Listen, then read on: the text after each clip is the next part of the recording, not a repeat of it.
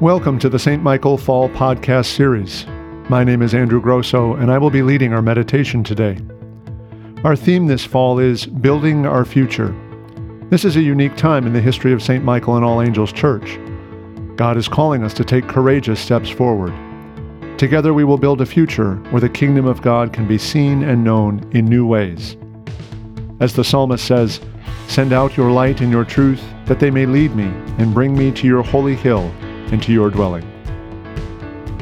Our reading today comes from the 10th chapter of the Gospel according to Matthew, beginning at the 34th verse. Jesus said, Do not think that I have come to bring peace to the earth. I have not come to bring peace, but a sword. For I have come to set a man against his father, and a daughter against her mother, and a daughter in law against her mother in law, and one's foes will be members of one's own household.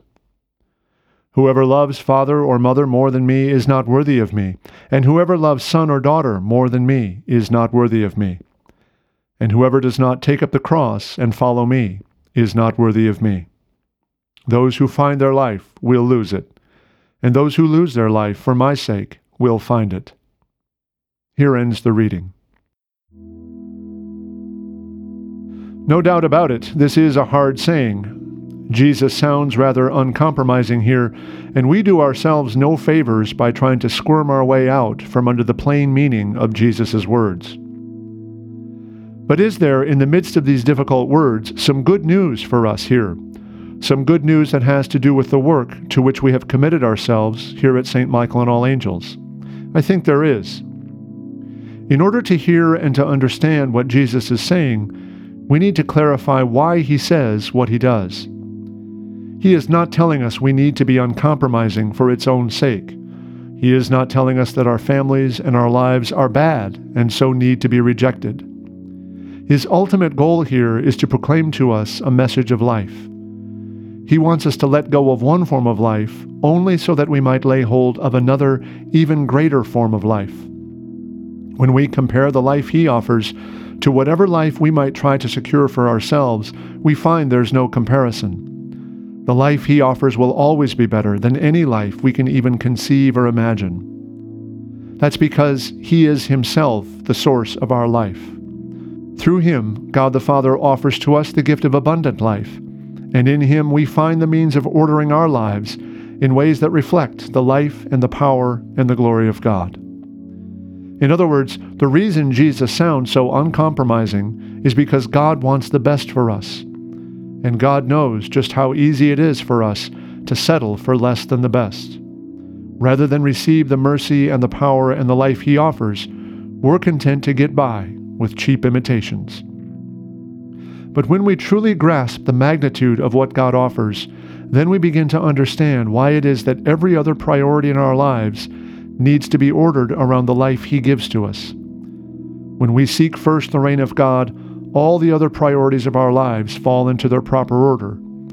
But if we try to put anything above the reign of God, then eventually nothing will make sense.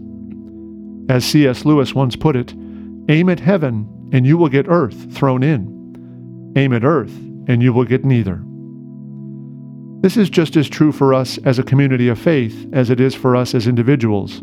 God calls us to work that demands our very best efforts and we respond to that call as a community by ordering our common life in ways that build up the whole body and equip each and every member with the vision, the skills, and the support they need to do the work that we are called to do together.